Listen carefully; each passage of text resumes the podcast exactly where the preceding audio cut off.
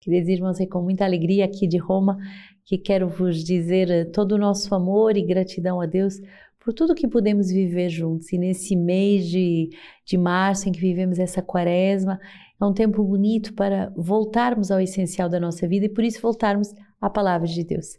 No nosso livro de vida, uh, o número 97 hoje nos faz uh, meditar sobre o ensino da palavra de Deus. O formador, aquele que ensina, ensina não somente através do que diz, mas é também através daquilo que ele é. A autoridade através da qual ele fala, uh, da qual Jesus fala, vem do Espírito Santo. Ele está em perfeita conformidade com a vontade do Pai. A exigência para aquele que ensina é a de não haver distância entre aquilo que diz e aquilo que ele é e devemos estar em conformidade com aquilo que anunciamos. Santo Inácio de Antioquia diz assim: é melhor calar-se e ser do que falar e não ser. É melhor calar-se e ser do que falar e não ser. Tenhamos a preocupação de que em todas as nossas casas os ensinos sejam dados por verdadeiros homens e mulheres de Deus que amem o Senhor e a Igreja palavra de Tiago 3, 1 a 2 diz assim: Irmãos, não querais todos ser mestres, pois sabeis que estamos sujeitos a mais severo julgamento, porque todos tropeçamos frequentemente. Quem dentre vós é sábio e entendido, mostre pelo bom comportamento suas obras repassadas de docilidade e sabedoria. Mas se tendes invejas amarga e preocupações egoísticas em vosso coração, não nos olheis nem mintais contra a verdade, porque esta sabedoria não vem do alto, antes é terrena, animal, demoníaca. Com efeito, onde há inveja e preocupação egoística, aí estão as desordens e toda a sorte de más ações. Por outra parte, a sabedoria que vem do alto é antes de tudo pura, depois pacífica, indulgente, conciliadora, cheia de misericórdia e de bons frutos, isenta de parcialidade e de hipocrisia. Um fruto de justiça é semeado pacificamente para aqueles que promovem a paz. E aquele que ensina deve consagrar a sua boca e a sua palavra à palavra de Deus. Deve ser vigilante sobre tudo o que diz e deve cuidar em dar bom testemunho. 2 Coríntios 4, por isso, já por misericórdia foste revestido de tal mistério, não perdamos a coragem. Dissemos não aos procedimentos secretos e vergonhosos. Procedemos então sem astúcia e não falsificamos a palavra de Deus. Muito ao contrário, pela manifestação da verdade, recomendamos-nos à consciência de cada homem diante de Deus. Por conseguinte, se o nosso evangelho permanece velado, está velado para os que se perdem, para os incrédulos, dos quais o Deus deste mundo obscureceu a inteligência, a fim de que não vejam brilhar a luz do evangelho da glória de Cristo, que é a imagem de Deus. Não proclamamos a nós mesmos, mas a Cristo Jesus, Senhor. Quanto a nós mesmos, apresentemo-nos com os nossos com os vossos servos por causa de Jesus, porquanto Deus que disse: do meio das trevas brilhe a luz. Foi Ele mesmo quem reluziu em nossos corações para fazer brilhar o conhecimento da glória de Deus que resplandece na face de Cristo. Trazemos, porém, um tesouro em vaso de argila, para que esse incomparável poder seja de Deus e não de nós. Tão bonito essa, esse número 97 que justamente diz que o pregador ele prega não só com aquilo que ele fala, mas aquilo que ele é, aquilo que ele vive. E essa frase muito forte de Santo Inácio é melhor calar-se e ser do que falar e não ser. Então é essa a sese que os pregadores, os formadores têm que ter essa conformidade à palavra de Deus.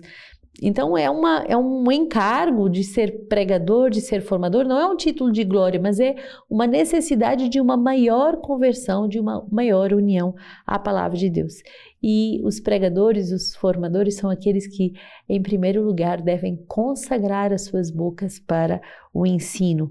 Devemos viver uma vida uh, alimentada com uma sabedoria que não é terrena, animal nem demoníaca, mas uma sabedoria eh, conciliadora, pacífica, pura, eh, indulgente, cheia de misericórdia e de bons frutos, sem hipocrisia e que promove a paz.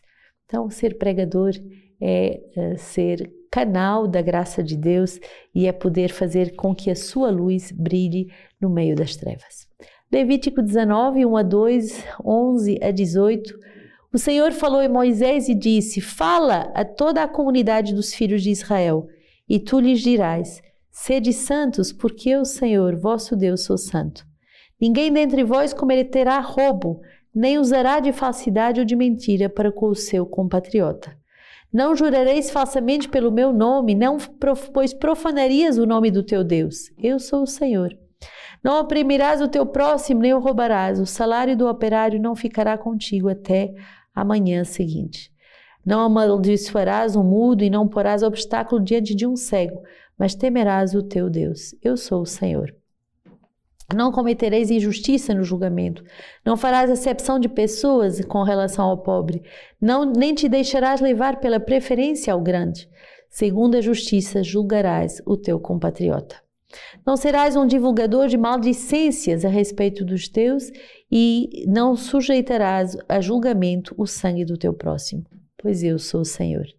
Não terás o teu coração ódio pelo teu irmão, não deves repreender o teu compatriota, e assim não terás a culpa do pecado. Não te vingarás e não guardarás rancor contra os filhos do teu povo. Amarás o teu próximo como a ti mesmo. Eu sou o Senhor. Muito forte essa palavra do Senhor que nos exorta a essa ser santo como ele é santo. E essa santidade passa muito pelas palavras.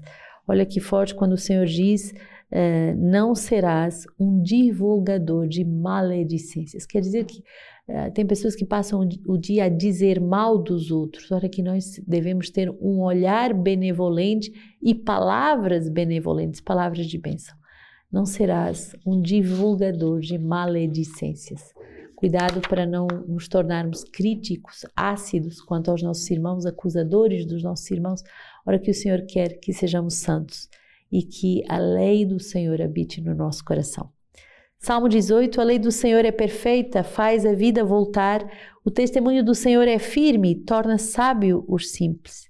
Os preceitos do Senhor são retos, alegram o coração, e o mandamento do Senhor é claro e ilumina os olhos. O temor do Senhor é puro, estável para sempre. As decisões do Senhor são verdadeiras e justas igualmente. Que te agradem as palavras da minha boca e o meditar do meu coração, sem treva em tua presença, Senhor, meu rochedo, redentor meu. Que te agradem as palavras da minha boca e o meditar do meu coração.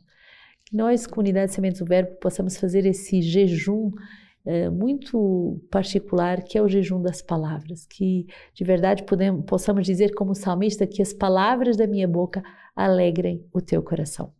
Mateus 25, 31 a 46 é o evangelho de hoje, quando o Filho do Homem vier em sua glória e, que os, e todos os anjos com ele, então se assentará o trono da sua glória, e serão reunidas em sua presença todas as nações, e ele separará os homens uns dos outros, como o pastor separa as ovelhas dos cabritos, e porá as ovelhas à sua direita e os cabritos à sua esquerda. Então dirá o rei aos que estiverem à sua direita: Vinde, benditos do meu Pai, recebei por herança o reino preparado para vós desde a fundação do mundo. Pois tive fome e me deste de comer, tive sede e me deste de beber, era forasteiro e me recolhestes. Estive nu e me, e me vestiste, doente e me visitastes, preso e vieste ver-me. Então os justos lhe responderão: Senhor, quando foi que te vimos com fome e te alimentamos, com sede e te demos de beber? Quando foi que te vimos forasteiro e te recolhemos, ou nu e te e vestimos? Quando foi que te vimos doente ou preso e fomos te ver? Ao que lhe responderá o rei: Em verdade vos digo, cada vez que o fizerdes a um desses meus irmãos mais pequeninos, a mim o fizestes.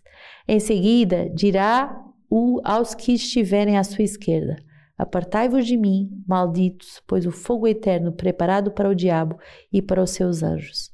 Pois tive fome e não me deste de comer, tive sede e não me deste de beber, fui forasteiro e não me recolheste, estive nu e não me vestistes, tive doente e preso e não me visitastes. Então eles responderam: Senhor, quando é que te vimos com fome ou sede, forasteiro ou nu, doente ou preso e não te servimos?